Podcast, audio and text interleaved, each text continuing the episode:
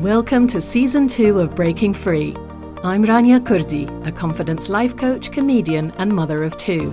I invite you to join me bi-weekly for confidence tips and interesting chats with my guests who work in fields that help develop confidence. And sometimes with people who have a personal story to share of how they were able to break free from fears that held them back from living their life with confidence and purpose.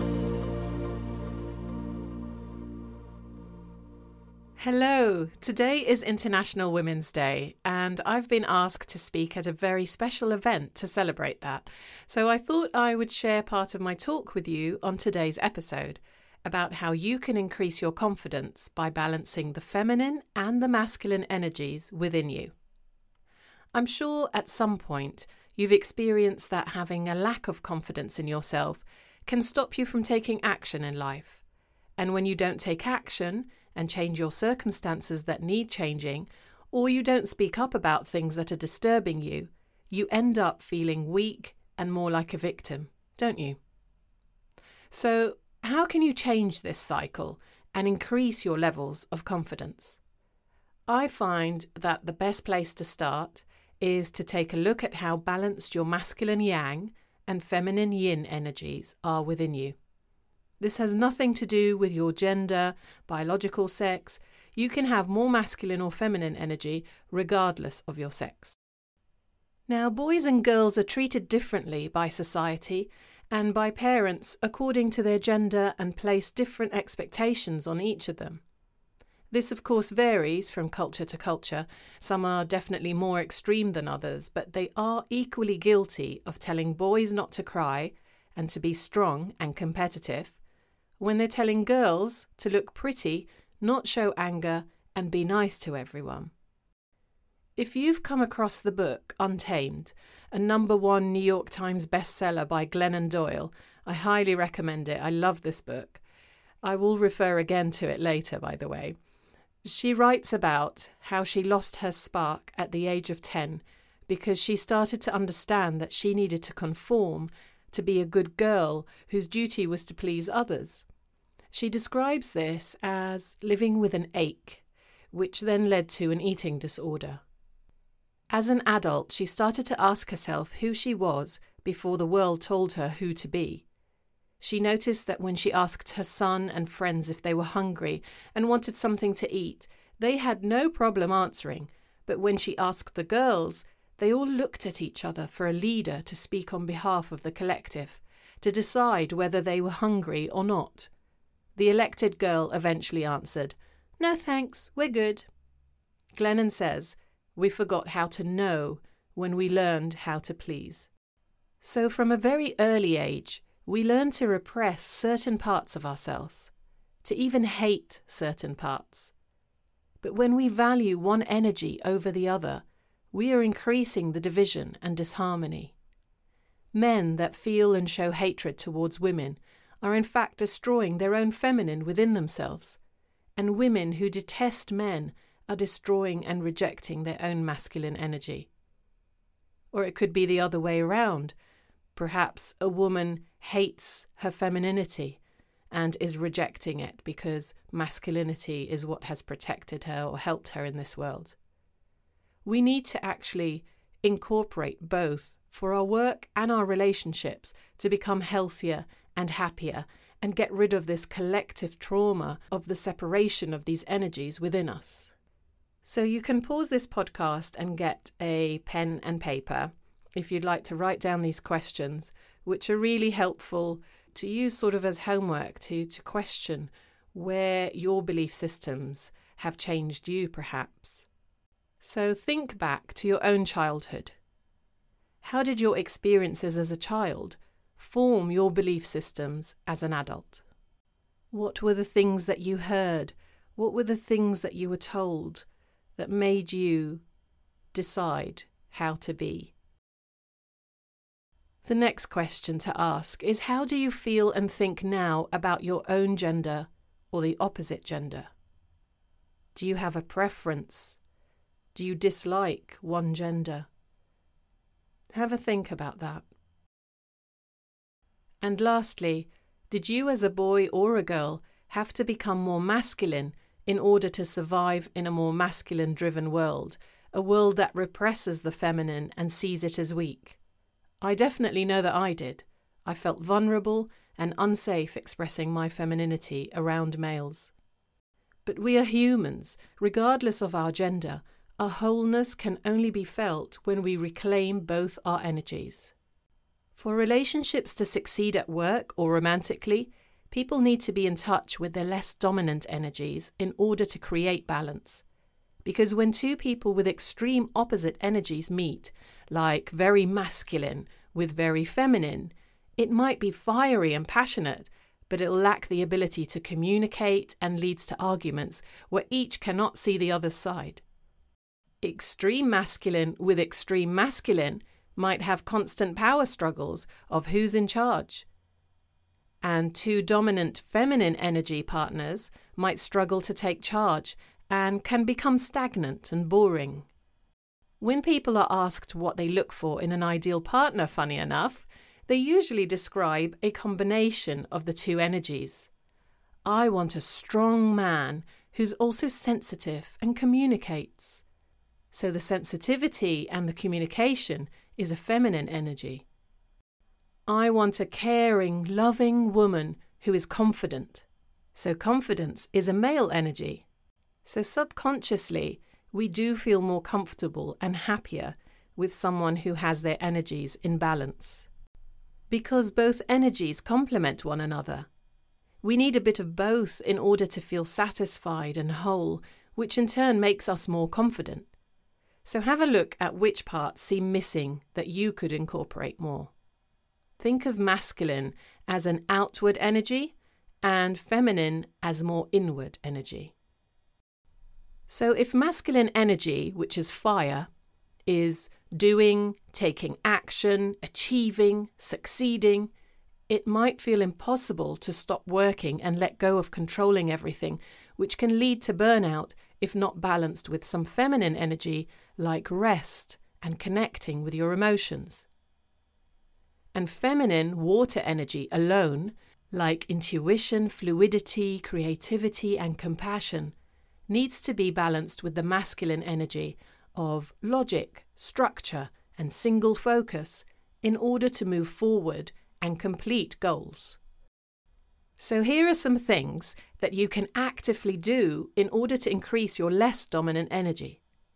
Notice which areas in your life need more feminine energy, and you can increase it by slowing down, taking time to relax and recharge, getting in touch with your emotions by journaling and sharing your feelings with others more, developing trust in others and the universe by letting go more and not trying to control everything. Ask for help. Spend time alone. Practice gentle exercise and walks in nature. Perform self-care rituals like a nice long hot bath instead of a quick shower, a massage, reading something just for fun. And if you feel some areas in your life lack masculine energy, you can do more vigorous exercise and gain strength physically. You can take charge of your finances. Did you know that the Nigerian Wadabi women hold the economic power in the tribe, while the men are obsessed with competing in beauty contests judged by women? They spend up to 6 hours in makeup and costume and then dance for hours. So being in charge of your finances definitely makes you feel more confident, more powerful. Plan ahead and set goals. Challenge yourself by trying new things. Get out of your comfort zone and start small at first. You don't have to throw yourself in at the deep end the first thing that you try. Get your hands dirty.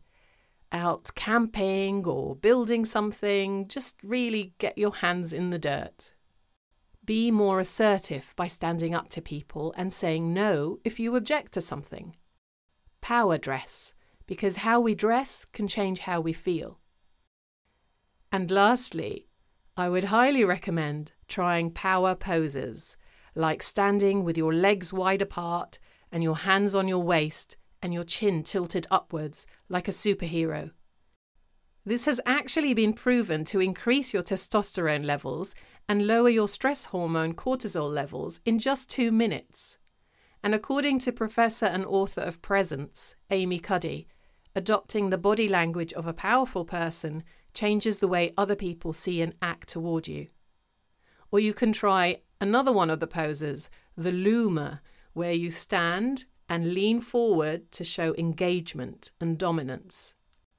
Or try out feeling like a boss by leaning back in the CEO pose on your chair when you're interviewing a candidate for a job, for instance. You can also try putting your hands behind your head or rest your ankle on your knee. Have a think about world leaders or family members that have a good balance of masculine and feminine compared to those who don't. And you'll start to see it very, very clearly in yourself and in others. Don't you know some people who you have always felt, wow, they're so strong, they're so confident, they know what they want. And then you're really, really shocked when you see them in a different situation or with somebody else being really indecisive or insecure. And it would be that in that particular area, they're lacking one of the energies. An incredible and interesting example of masculine and feminine energy combined is seen in Hatshepsut, the first female Egyptian pharaoh who became king and ruled for 22 years. They identified as gender fluid, using both pronouns he and she, and wearing the short kilt and royal false beard with the lion's mane and cobra headdress that kings wore.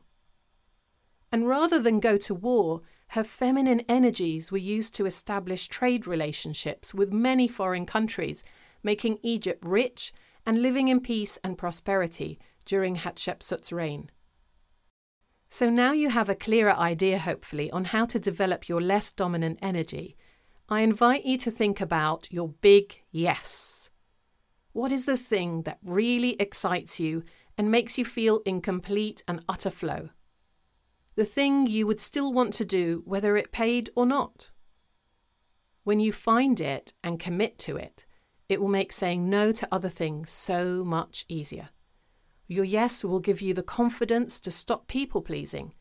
The validation you seek from outside of yourself won't seem as important as it used to.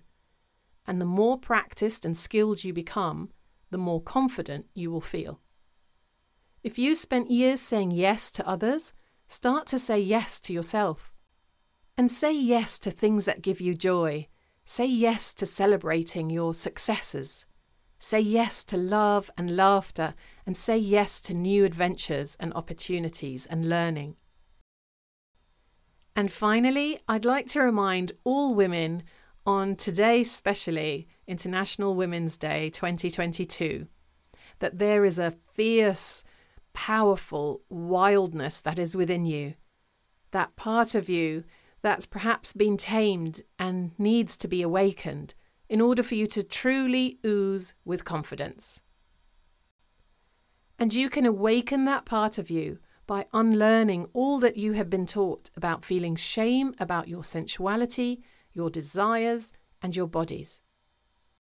And learning self-love, self-care, and who you really are, your true identity, your core self. And what I mean by that is if you stripped away all the titles, mother, teacher, daughter, wife, director, doctor, etc. What is the essence of you? I said I would return to Glennon Doyle's book Untamed, and here we are.